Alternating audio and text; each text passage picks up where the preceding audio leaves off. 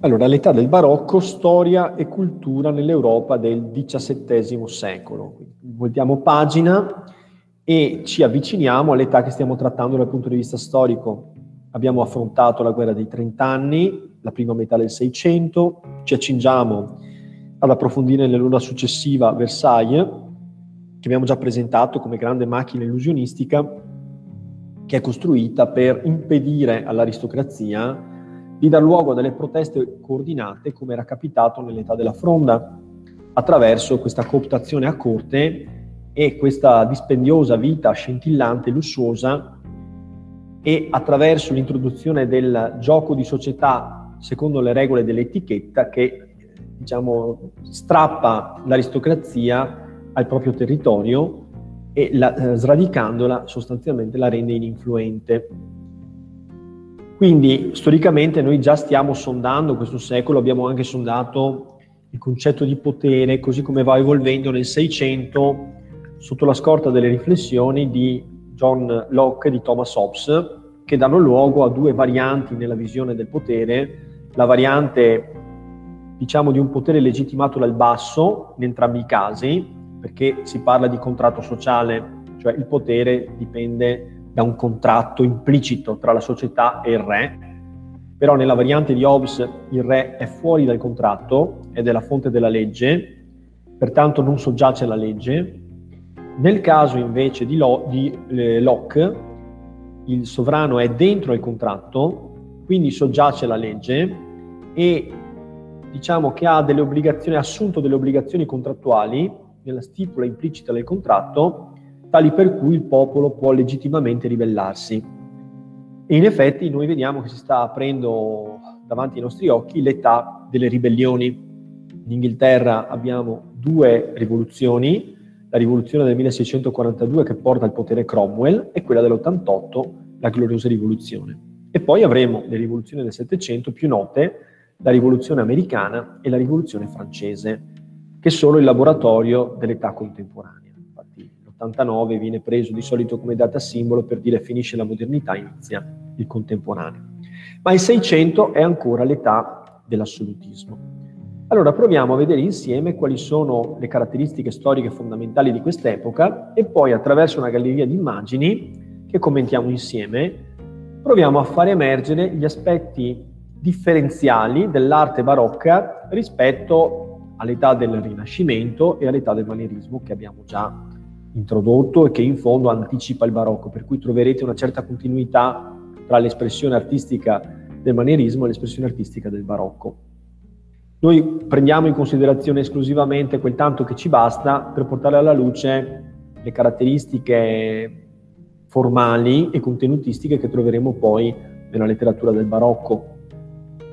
Intanto due elementi di coordinate storiche che ci aiutano a contestualizzare a cavallo tra, il, tra la fine del 500 e il 600 abbiamo l'indipendenza delle sette province unite che si completa, vi ricorderete, con la guerra di 30 anni, quindi un ulteriore indebolimento dello Stato che era egemone nel 500, cioè la Spagna, la sconfitta di Filippo II nel 1588 a opera dell'Inghilterra in età elisabettiana quindi l'invincibile armata sconfitta sembra quasi preludere a quello che si manifesterà successivamente, cioè la decadenza spagnola. I 30 anni, i tre decenni lunghissimi della guerra dei 30 anni che si completano con la pace di Westfalia e la successiva pace dei Pirenei. La peste nel 1630 è una data importante sulla quale dovremo riflettere, ci troveremo a riflettere anche in quinta la peste significa ancora una volta perdita demografica, calo del numero delle persone che vivono in Europa, è una crisi generalizzata anche dal punto di vista economico, è un periodo difficile quello del 600 indubbiamente. La pace di Pirenei già citata, la pace di Pirenei è importante perché sancisce la supremazia francese sul continente europeo, perché l'impero che aveva cercato di evolvere in senso moderno viene sconfitto, la questione religiosa non viene risolta, anzi si aggrava, e la pace di Pirenei invece consegna alla Francia l'egemonia sull'Europa, quindi tanto la parte tedesca quanto la parte spagnola del, della casata d'Asburgo sembra non essere più in grado di contenere la nuova forza egemone che è quella francese. E poi abbiamo il lunghissimo regno di Luigi XIV, 1661-1715, che diventa un po' il modello della gestione del potere e eh, anche detterà il ritmo delle conquiste in Europa, perché la Francia assolutistica nell'età di Luigi XIV si impegna in innumerevoli conflitti che la vedono anche trionfare molto spesso, in alcuni casi viene sconfitta, però in generale è una politica di grandezza quella che la Francia porta avanti. Nell'88 abbiamo la gloriosa rivoluzione inglese che decreta la nascita di un altro modello, quello basato sul Parlamento, quello basato su leggi costituzionali e quello basato appunto su una monarchia a responsabilità limitata. La monarchia viene intesa come una funzione dello Stato e non più come il potere da esercitarsi in forma assolutistica. Cambia la geografia politica dell'Europa se andiamo a vedere quelli che sono i paesi emergenti e quelli che sono i paesi in fase di decadenza e possiamo osservare che avviene una specie di ribaltamento dell'Europa dal sud al nord. Tutta la parte basso medievale aveva visto trionfare l'Europa mediterranea, in particolare l'Italia, per la sua posizione vantaggiosa, questa piattaforma nel centro del Mediterraneo, quando il Mediterraneo era ancora um, il baricentro degli scambi commerciali e la fonte principale di arricchimento, questo aspetto avvantaggiava l'Italia, pensiamo alle repubbliche marinane. E invece, adesso che il baricentro si è spostato sull'Atlantico, sul mare del nord, tutta la parte mediterranea si trova in grossa difficoltà. Quindi l'Italia, la Spagna, che pure fino al 500 aveva avuto il grande vantaggio di essere stata la prima a scoprire i nuovi continenti, in particolare il Nuovo Mondo, cioè l'America, e poi l'impero per via della sconfitta che ha subito contro la Boemia e contro in generale la religione protestante calvinista. Quindi l'impero si condanna a un ruolo subalterno in Europa perché non è in grado di coagularsi in un grande Stato moderno. Quali sono invece i paesi emergenti? Beh, L'Inghilterra dall'età elisabettiana in poi si proietta come potenza di seconda generazione proiettata sui mari, comincia a fondare un impero coloniale che diventerà sempre più vasto e importante e porterà l'Inghilterra nell'Ottocento a diventare una grande, grande potenza. La Francia, per il fatto che ha, vinto la guerra dei trent'anni, si è dimostrata in grado, attraverso l'arma dell'assolutismo e dell'esercito, di riuscire a sconfiggere le grandi potenze continentali, segnatamente gli Asburgo di Spagna.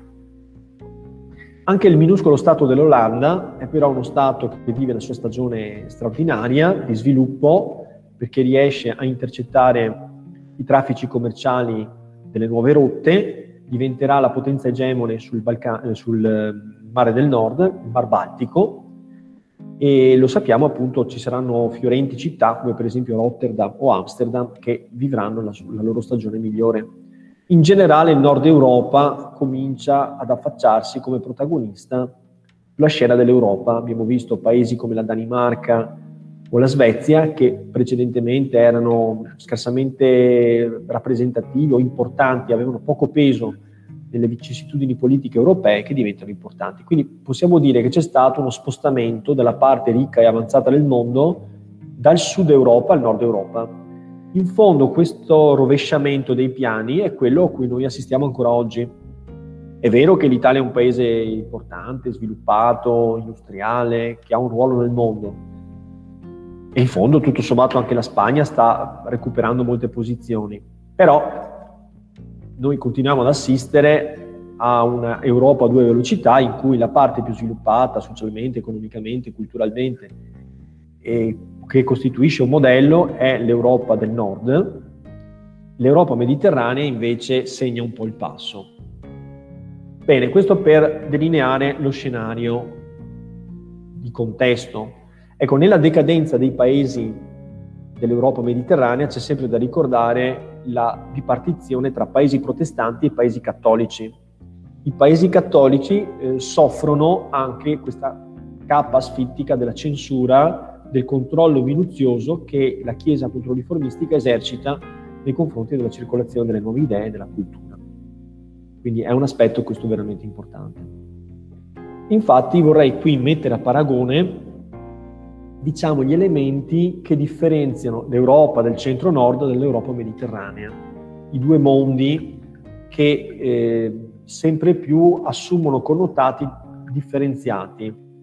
Centro-nord abbiamo visto che si afferma la libertà religiosa che viene conquistata attraverso delle vere e proprie guerre, come per esempio la guerra della Lega di Smalcalda contro Carlo V, le guerre degli Ugonotti eh, che eh, riescono a sopravvivere alle stragi, come per esempio la strage della notte di San Bartolomeo, il successo degli anglicani che eh, anche grazie alla politica, diciamo, del Parlamento riguardo all'individuazione dei sovrani riescono a stabilizzare il protestantesimo in Inghilterra. Comunque laddove si sia fermato il protestantesimo si gode di maggiore libertà. E infatti dall'altra parte, come valore diciamo, contrapposto, nell'Europa mediterranea noi abbiamo il catechismo, abbiamo i gesuiti, abbiamo un controllo sempre più rigoroso sulla ortodossia religiosa, quindi sul corretto credo, che deve essere eh, inculcato fin giovani, dalla giovanissima età, nei primissimi anni di sviluppo del bambino. Nell'Europa del centro-nord la speculazione filosofica va nella direzione dei, del riconoscimento dell'esistenza di diritti naturali individuali. Vi ricordate tutta quella riflessione sulla, sul contrattualismo che indica per esempio la proprietà, la vita come diritti naturali. E in generale il pensiero religioso protestante sembra insistere sulla dignità dell'individuo, è il soggetto che diventa protagonista della sua formazione religiosa, è il soggetto o la comunità che deve esprimere il proprio pastore.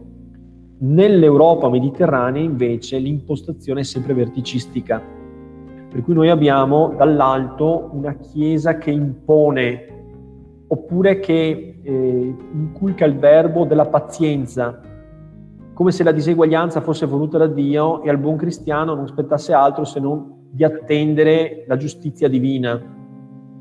Quindi quell'attivismo che abbiamo visto dal basso nel mondo protestante non si presenta nel mondo cattolico.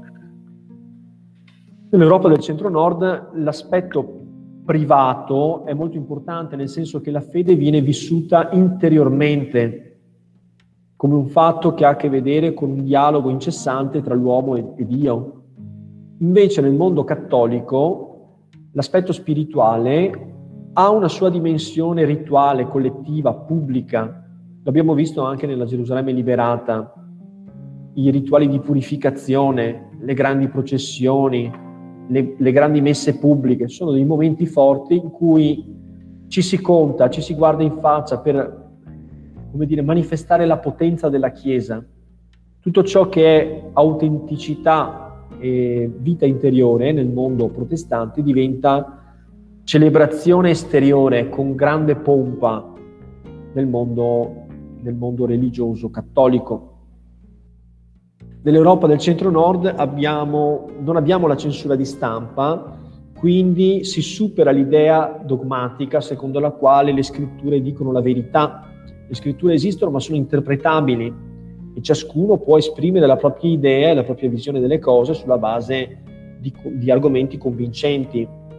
Nel mondo invece cattolico la censura, la repressione, la caccia alle streghe impediscono l'espressione originale e autentica del proprio pensiero. E questo poi comporterà anche un rallentamento dello sviluppo delle conoscenze che eh, accelerano nel mondo protestante e invece rallentano fino a diventare stagnanti nel mondo cattolico. Nell'Europa del centro-nord le idee si concretizzano in una produzione editoriale molto vivace, quindi si scrivono molti libri e se ne pubblicano tantissimi. Invece nell'Europa cattolica c'è una stagnazione editoriale Eppure l'Italia aveva un ruolo molto importante perché dopo la regione tedesca era stata l'Italia, Venezia particolarmente, a produrre moltissimi libri. Però la censura di stampa rende difficoltosa la pubblicazione di libri che devono circolare clandestinamente eh, si può incorrere nella sanzione della Chiesa. Questo deprime anche il mercato delle lettere e in fondo è all'origine anche di un fenomeno che noi registriamo ancora oggi, cioè mentre nei paesi protestanti c'è un tasso di lettori e un'affezione alla lettura molto più alta e regolarmente nei test comparati a livello di istruzione i paesi del nord detengono i primi posti della classifica, L'Europa mediterranea invece si trova molto in basso in classifica. Per numero di lettori, per capacità di comprendere un testo scritto, noi ci troviamo in grossa difficoltà. Quindi ci sono dei motivi che hanno a che vedere con il nostro stile di vita, nostro, la nostra società di oggi, ma ci sono anche delle ragioni storiche molto profonde. Allora, eh, poi chiaramente l'Europa del centro-nord sperimenta nuove forme di potere, per esempio la Repubblica, la monarchia costituzionale, l'assolutismo, province unite, Inghilterra e Francia, mentre l'Europa mediterranea vede addirittura rinascere forme antiche come le forme neofeudali. In generale c'è sempre comunque una costruzione verticistica per cui il popolo non viene mai coinvolto nella gestione della sfera politica, della sfera pubblica. Anche dal punto di vista economico noi vediamo che l'Europa mediterranea mantiene un'economia di tipo tradizionale, addirittura con un ritorno all'economia feudale. Per esempio, non lo so, una città come Venezia, che era tutta proiettata sui mari, nel corso del 500 e del 600 in maniera ancora più spiccata, poi continua nel 700, costruisce le grandi ville venete, meravigliose, ma sono fattorie agricole, aziende agricole. Quindi la vocazione commerciale, più spregiudicata e più moderna, ha a che vedere con la storia più antica di Venezia, mentre la storia più recente è una storia più tradizionale, di una nobiltà che investe il proprio patrimonio non più nei commerci, perché, teme, perché sono diventati troppo rischiosi, ma nella terra. E la, nella terra non c'è un vero e proprio dinamismo economico. Quindi quindi, mentre nel nord Europa abbiamo la conversione sulla base dell'etica protestante anche della nobiltà a attività produttive di tipo precapitalistico, che prevedono appunto l'investimento di un capitale e la, la, la creazione di un sistema efficiente in grado di generare un, un utile che possa essere reinvestito. E poi il centro-nord è molto proiettato nella creazione di grandi imperi coloniali, mentre l'Europa mediterranea è statica. Infatti l'Olanda, ad esempio, si lancia in una gara coloniale, l'Italia no, rimane tagliata fuori da questo genere di attività. Allora, adesso che abbiamo capito l'intreccio tra politica, cultura, economia e società, proviamo a vedere le manifestazioni artistiche di quest'epoca storica e proviamo a commentarle assieme, per cui adesso uscite anche voi dalla passività eh, tipica de- dei paesi cattolici e, e, provate a darmi qualche giudizio vostro sul, sulle opere che adesso vi sottopongo. Ok, allora qui vediamo un bambino rappresentato all'interno di un quadro, però come vedete il quadro dipinge anche la cornice e si vedono appunto le mani del bambino che si attaccano alla cornice come se fosse la cornice di una finestra. È come se il bambino fosse pronto ad uscire dal quadro. Che cosa possiamo notare riguardo a questo quadro? Che, che non lo so, insomma, che commento fareste? Innanzitutto rispetto alle altre opere che abbiamo visto tempo fa, sì. dove era molto presente tipo il rosso, qua è molto più presente il bianco e comunque toni chiari, a parte il nero dello sfondo. È vero, è vero. E secondo te a cosa servono questi toni chiari? Secondo me a dare luminosità, comunque. È vero. Qui non abbiamo l'impressione di avere una luce metafisica, come nelle opere del Caravaggio, mm, no, una, una luce religiosa. Non sembra questo quadro affrontare il tema religioso, è vero? Allora quale sembra essere il tema di questo quadro? A mio parere vuole dare cioè, un'impressione totalmente diversa ai quadri che appunto abbiamo visto in precedenza. Infatti i quadri che abbiamo visto in precedenza erano, cioè, erano la rappresentazione di appunto immagini ferme. Sì. E questo è proprio il contrario, ovvero di un'immagine che esce dal quadro e appunto vuole dare un, una rappresentazione innovativa e sì, diversa dal, dal solito, dal comune. Bene, bene, bene, bene. Allora, hai detto delle cose giuste. Quando tu dici è diversa, è un'espressione generica che però tutto sommato coglie il punto. Diversa vuol dire che mh, mm, non è paragonabile a niente di quello che abbiamo visto prima. Trevision? Innovativa pure è un altro aggettivo interessante che hai utilizzato che io trovo molto corretto. Trevision? Sicuramente eh, lo sguardo. Sì, brava, anche quello è un aspetto da osservare. Rappresenta forse pazzia, mh, cioè gli occhi molto aperti e quindi colpisce insomma lo sguardo. Ecco, ha gli occhi aperti e spalancati come se avesse visto qualcosa di non lo so che lo ha stupito. Insomma. È qualcosa che lo ha stupito, è uno sguardo sicuramente di, di stupore, di meraviglia, forse è sconvolto. Sconvolto da che cosa?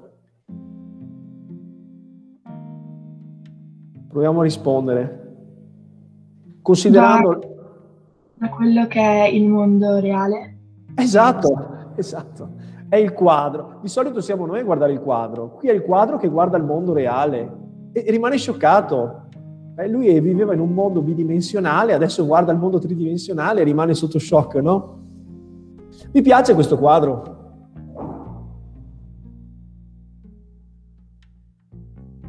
Oppure no, non mi dice niente. Sì, dai, è bello.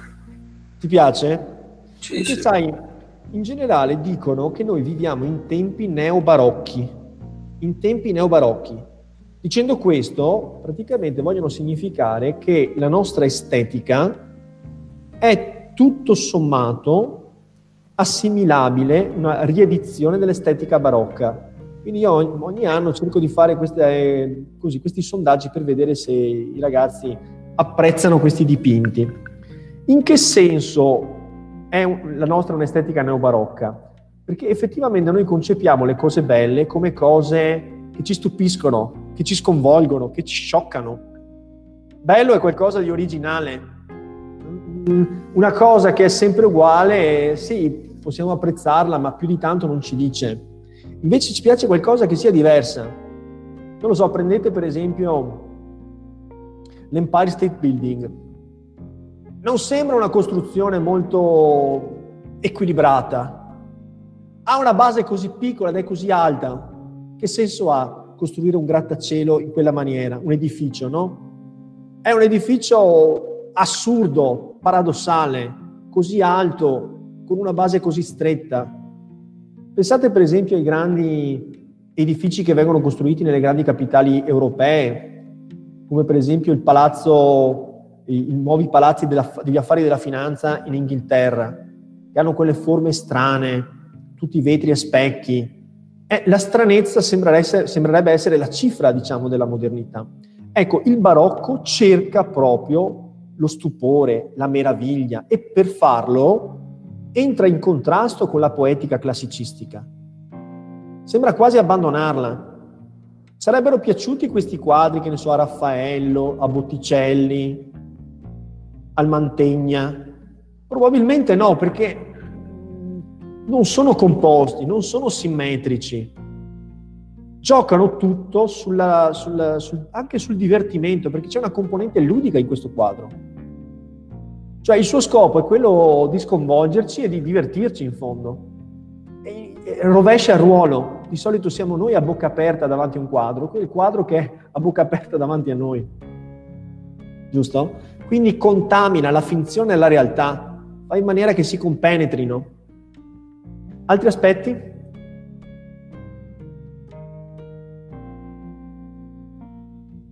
Vi sembra realistico il quadro per come è dipinto? Sembra un bambino vero? Sembra vero? Quindi, ecco, il trompe-l'œil, cioè ingannare l'occhio. L'artista deve creare una realtà che sembra vera, che sia quasi vera, Ma il Rinascimento non aveva fatto questo. Se tu guardi il David, ma nessun uomo è fatto come il David. Il David, tutto sommato, rappresenta il trionfo di una filosofia neoplatonica, cioè la rappresentazione di un'idea, di un concetto.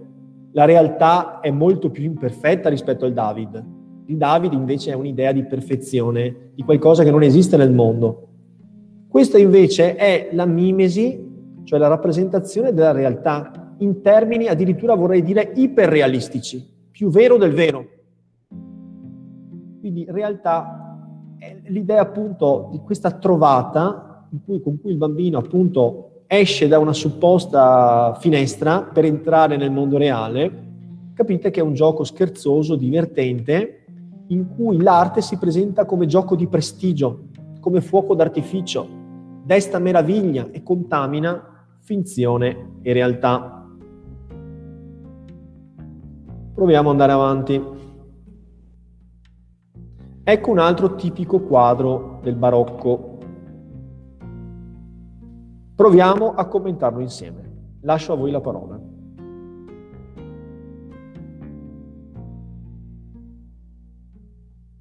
Questa è quella che chiameremo, definiremo una natura morta, che non c'è un soggetto in carne ed ossa.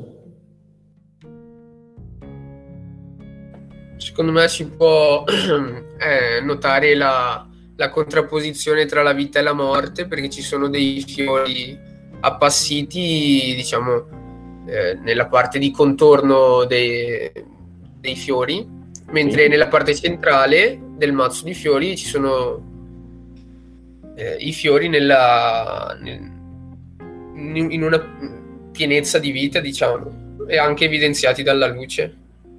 Bene, ma secondo voi il Rinascimento avrebbe rappresentato quel vaso di fiori esattamente come lo vediamo noi? No. E perché no? Perché avrebbe rappresentato la perfezione, quindi un mazzo di fiori sbocciato, diciamo. Esatto, avrebbe rappresentato la rosa quando più fiorisce sullo spino, quando i fiori sono ancora in boccio e stanno per schiudersi, oppure quando sono appena schiusi. Qui invece c'è un indugiare anche su un mazzo che è un po' spampanato, un po' sgualcito.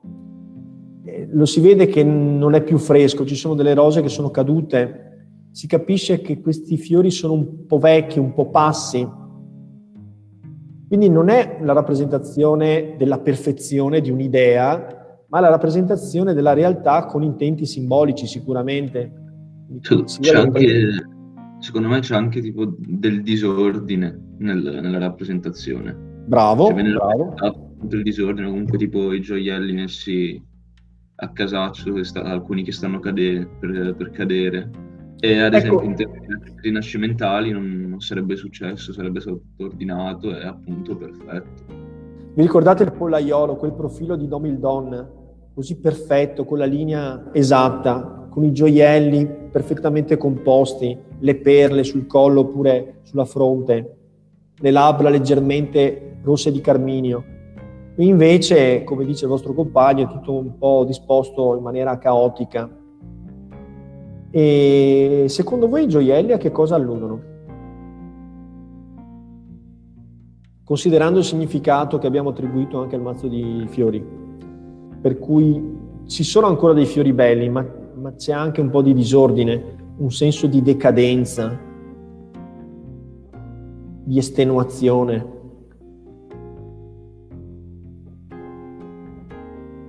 Sembra un tavolino dopo una festa. Quando tutti se ne sono andati, i fiori ormai non sono più belli come prima, la gentildonna ha tolto la collana, l'ha abbandonata lì, stanca se n'è andata a dormire. Sembra un riferimento alla ricchezza, al benessere materiale. E il fatto che la ricchezza e il benessere materiale sia associato a quella sensazione di disordine, di decadenza, di una natura moribonda, Potremmo associarlo anche all'immagine del teschio. Che non è cosa fondamentale per la vita, mi, mi verrebbe da dire. Sono delle associazioni anche incongrue. Cosa ci fa un teschio qui insieme a un libro? Si capisce che ha un valore simbolico, però contemporaneamente è un'immagine che non ti aspetti. Quindi ritorniamo alla poetica della meraviglia, dello stupore, dello sconvolgere, dello scioccare, no? del creare delle associazioni inaspettate, inattese. Per cui noi ci, ci mettiamo davanti al quadro e ci domandiamo ma, ma cos'è sta roba? Come abbiamo fatto prima davanti all'immagine del bambino. Contemporaneamente c'è una lettura possibile perché è appunto una visione non più serena. Il mondo del Rinascimento ci parlerebbe della serenità, per esempio, del, no, diciamo della, della, bellezza edonistica della vita, il, il piacere, l'idillio, le cose belle. Qui invece le cose belle sono associate, le cose preziose sono associate a qualcosa che è caduco. È un po' come se dicesse no, il teschio ci parlasse della persona che indossava queste perle, che vestiva questi monili, che odorava questi fiori. È co- un po' come se ci dicessero che la vita è come la vita del fiore, la vita umana è come quella dei fiori. Nell'arco di una giornata i fiori perdono la loro freschezza, la loro fragranza e marciscono, imputridiscono. E così è anche per, l'umanità. Il teschio sembra un monito. C'è anche appunto ancora una volta questa immagine di luminosità dei fiori come richiamo seduttivo e poi però uno sfondo che è scuro, tutto sommato tetro. Quindi sembra questo quadro rappresentarci quella perdita della serenità che noi abbiamo già apprezzato nelle opere manieristiche. Associazioni incongrue, incoerenti, che destano meraviglia, ma che fanno riflettere e che conducono verso un pensiero che ci fa riflettere sulla caducità delle cose umane, la perdita della serenità, in cui il prezioso, il bello... È... Sì?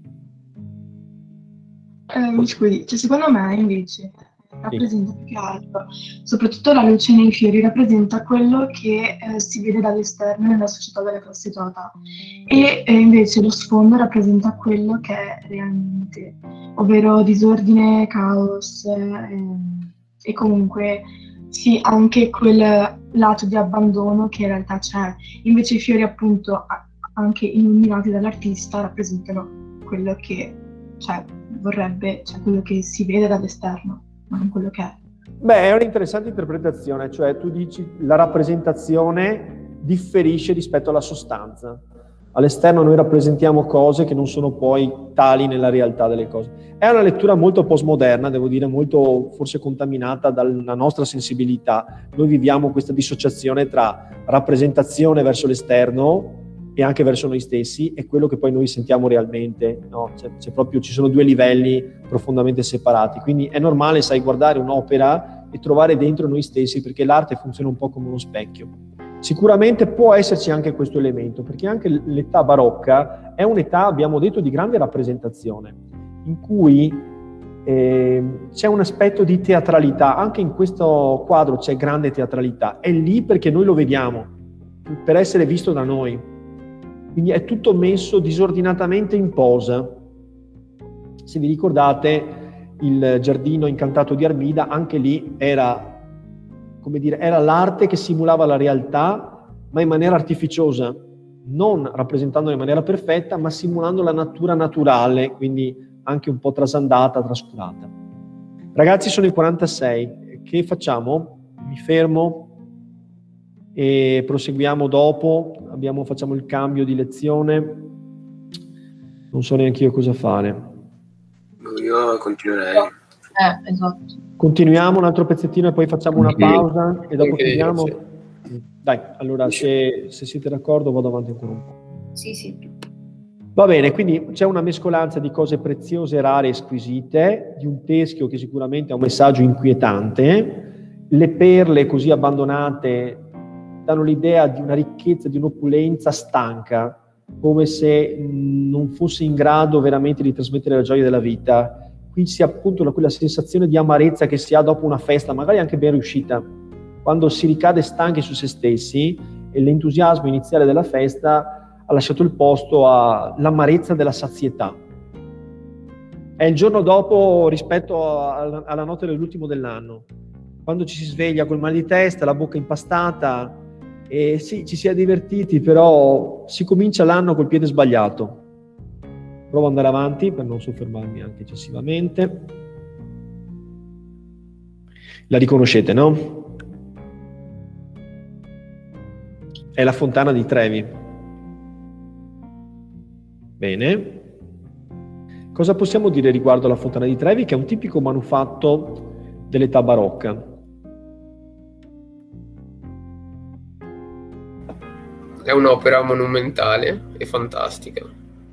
Sì, fantastica nel senso che ti pare che possa essere assimilabile al mondo di Ariosto con eh, cavalli volanti, ipogrifi, eccetera? Sì, sì, sì, sì. Ah, in questo senso qua. Beh, in realtà dobbiamo distinguere nettamente tra il palazzo, il palazzo ha un'impronta classicistica molto evidente, e la fontana vera e propria, che è la parte delle rocce da cui zampilla l'acqua. Questa parte invece è chiaramente un'opera barocca. In che cosa consiste l'elemento barocco? Eh, prof, secondo me, come avevo detto prima per il quadro del bambino, da appunto gli elementi chiari e sì, principalmente quello della luminosità che emanano l'uso di certe tonalità. Ok, ok. Qual è lo scopo di questa fontana secondo voi? è divertire, renderla, cioè essere bella, non, non punta a essere un elogio a un qualcuno. Sì, però essere bella, capisci anche il Davide, eh, il suo scopo è essere bello, ma di un tipo di bellezza diversa. La bellezza di questa fontana che attrae milioni di turisti è, insomma, è un punto veramente imperdibile di Roma, questa fontana. Mi sembra che sia stato colto, cioè è qualcosa di bello nel senso che è stupefacente, che intanto per la sua grandezza, per la sua imponenza, ma poi l'elemento di questa fontana è che sembra una vera e propria scogliera, una cascata vera, invece è opera dell'uomo. E anche qua ritroviamo un po' quello che trovavamo nel quadro iniziale del bambino che usciva dalla cornice. Cioè è una mescolanza tra l'arte e la realtà. È l'arte che rifà la realtà. C'è anche un gioco fantastico perché ci sono dei cavalli che fanno riferimento alla mitologia, però c'è grande dinamismo, grande movimento. E appunto l'aspetto forse fondamentale è la mescolanza tra l'artificioso e il naturale. E lo scopo è quello di sconvolgerci, di farci meravigliare, perché tra l'altro si trova anche in una piazzetta piuttosto angusta, non te lo aspetti di girare l'angolo e di trovarti di fronte a una fontana così monumentale, che però non è solenne, è giocosa, è divertente, è piacevole, no? È un punto di svago, di, di, di ristoro, in una forma appunto che ha proprio la finalità di, di meravigliarci. Quindi l'arte barocca è un'arte che punta a rompere gli schemi, a essere imprevedibile, mentre nella città ideale rappresentata nel 400 non c'è niente di imprevedibile, tutto è molto simmetrico, tutto è molto regolare, tutto è molto misurabile. Qui non è misurabile perché l'acqua zampilla dappertutto, non si riesce a capire eh, da quali pertugi venga fuori quest'acqua. E poi appunto l'elemento è che uno si domanda, ma queste sono rocce vere o finte? È la natura che rifà, cioè l'arte che rifà la natura, in maniera che artificioso e naturale si mescolino in maniera inestricabile. Allora adesso vi faccio vedere qualche altra, domanda, qualche altra immagine. Ecco, questa è un'altra. E in fondo si può associare anche quest'altra immagine.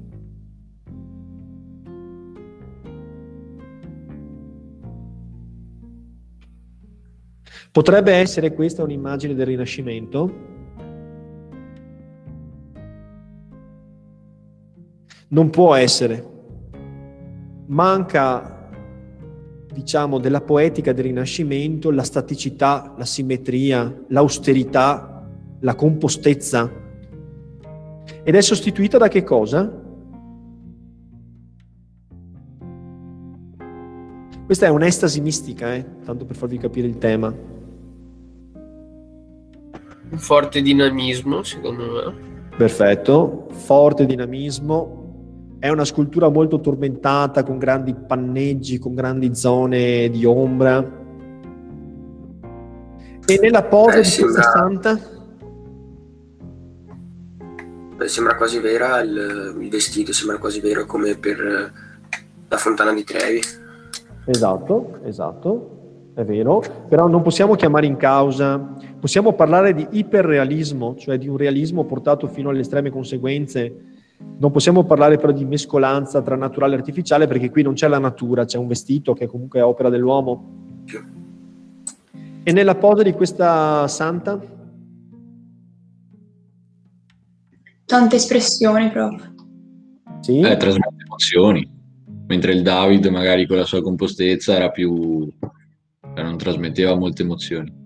Esatto, quindi è molto più sereno, molto più distaccato, no? più in un certo senso rigido. Qui invece c'è un, no? una sovrabbondanza emotiva che emerge, c'è anche grande teatralità e c'è anche, se volete, una specie di gioco un po' torbido. Cioè, da un lato c'è la rappresentazione di una sensibilità esasperata, come proprio di chi sia in estasi e abbia questa specie di raptus, di rapimento che ti porta in cielo.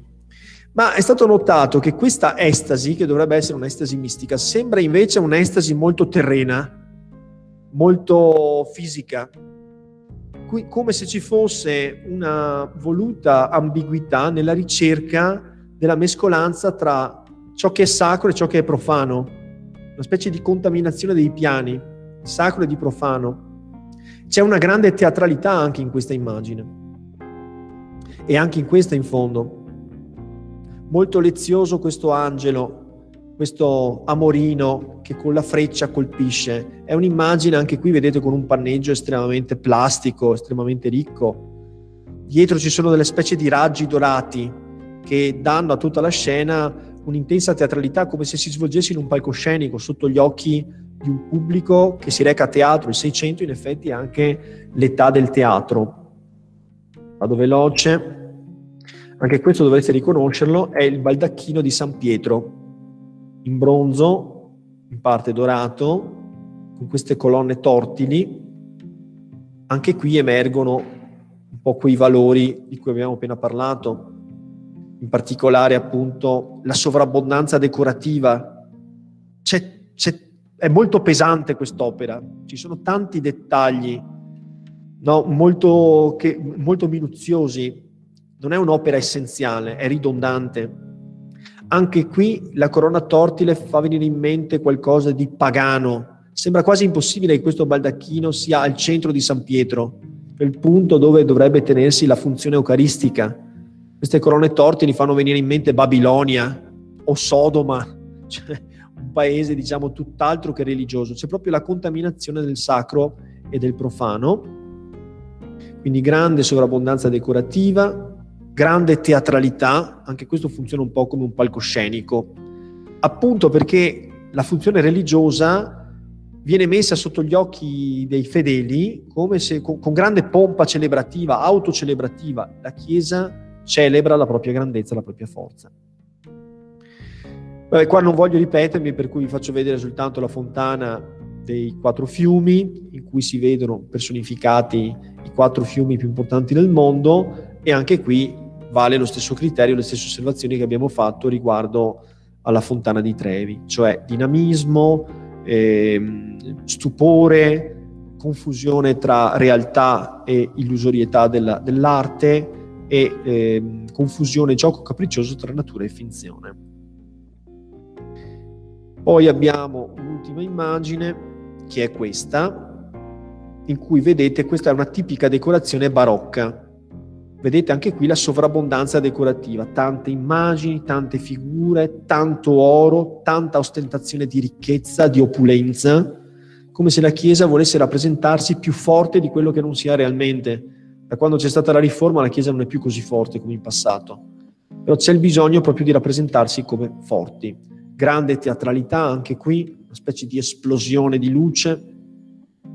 Questi sono gli elementi tipici. San Pietro sicuramente è un grande luogo dove vedere il barocco perché in generale tutta Roma perché appunto è stata costruita a partire dal 500, però poi la parte del, del, l'apparato decorativo ha avuto il compimento più tardi.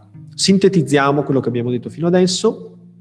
i valori artistico-letterari dell'età del barocco, per come li ritroveremo anche in quei pochi esempi che faremo di letteratura del barocco. Prendiamo la parte di sinistra che è quella che ci interessa temporaneamente. Cosa abbiamo notato in queste opere? La loro gio- giocosità, la loro teatralità, eh, la loro capacità di meravigliarci.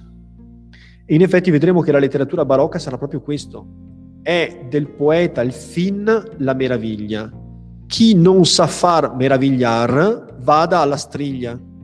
Cioè lo scopo dell'arte e della letteratura è meravigliare gli, gli spettatori e i lettori. I poeti che non siano in grado di sconvolgere, colpire, eh, operare dei cortocircuiti, è meglio che vadano a strigliare i cavalli, perché non hanno capito qual è il loro mestiere. Il loro mestiere, appunto, è fare arte stupefacente. Quindi, ma stupefacente in che senso? Nel senso anche della leggerezza. Abbiamo estrosità, arguzia, bizzarria, irregolarità. Ricordatevi lo sguardo del bambino. È uno sguardo bizzarro, non è uno sguardo classicistico. È uno sguardo che coglie l'irregolare, lo strano. C'era già in Caravaggio, se vi ricordate Giuditta e Oloferne, per esempio, c'era quell'immagine di quel servitore o di quella servitrice anziana, raccapricciante. L'irregolare diventa interessante, l'eccezione, il difetto. E poi c'è tutta la parte che riguarda eh, l'importanza della tecnica. Quindi fare arte che finga di essere naturale, quindi la contaminazione tra natura e arte, però anche esibendo la perizia tecnica. Bisogna essere molto bravi per fare quel tipo di soluzione e quindi la tecnica diventa una grande protagonista, un po' fine a se stessa, in un certo senso. Il virtuosismo è il soggetto del, dell'opera. Qual è il soggetto di quel quadro in cui il bambino esce dalla cornice? La bravura dell'artista che ha fatto qualcosa di più reale del reale. E quindi è, la tecnica diventa preminente quasi sul contenuto. Poi abbiamo, appunto, abbiamo già detto, eh, la contaminazione, finzione, inganno, apparenza, realtà, su cui non tornerei. Contaminazione tra cose diverse, vi ricordate quelle associazioni anche incongruenti che ci meravigliano e che ci spingono a chiederci perché, come mai. Ho scritto intellettualismo per dire che è un'arte che chiede di essere decifrata, che stimola la mente, che stuzzica, è un'arte stuzzicante, stravagante, moderna, nel senso che è anticlassicistica, o meglio riusa alcuni moduli del classicismo ma li risemantizza, dà un altro significato, li colloca in un'associazione che non c'entra più niente con i valori del classicismo. E poi abbiamo detto teatralità, teatralità, appunto questa ostentazione, come se le cose avvenissero sempre sotto dei riflettori. Per questo noi siamo una civiltà neobarocca, perché siamo così esposti alla televisione, ai media, che finiamo per concepire anche noi stessi come dei produttori di, di, di contenuti in cui noi siamo i protagonisti. Attribuiamo, no, concepiamo la nostra vita come sotto i riflettori. Che vita è se non puoi rappresentarti all'esterno?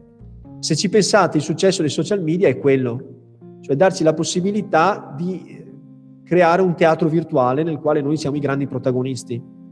Quindi anche narcisismo, lo sappiamo appunto, ego- egocentrismo, sono in fondo le caratteristiche della nostra epoca. Un'epoca neobarocca, tutta apparenza, come diceva la vostra compagna, apparenza e sostanza hanno divorziato.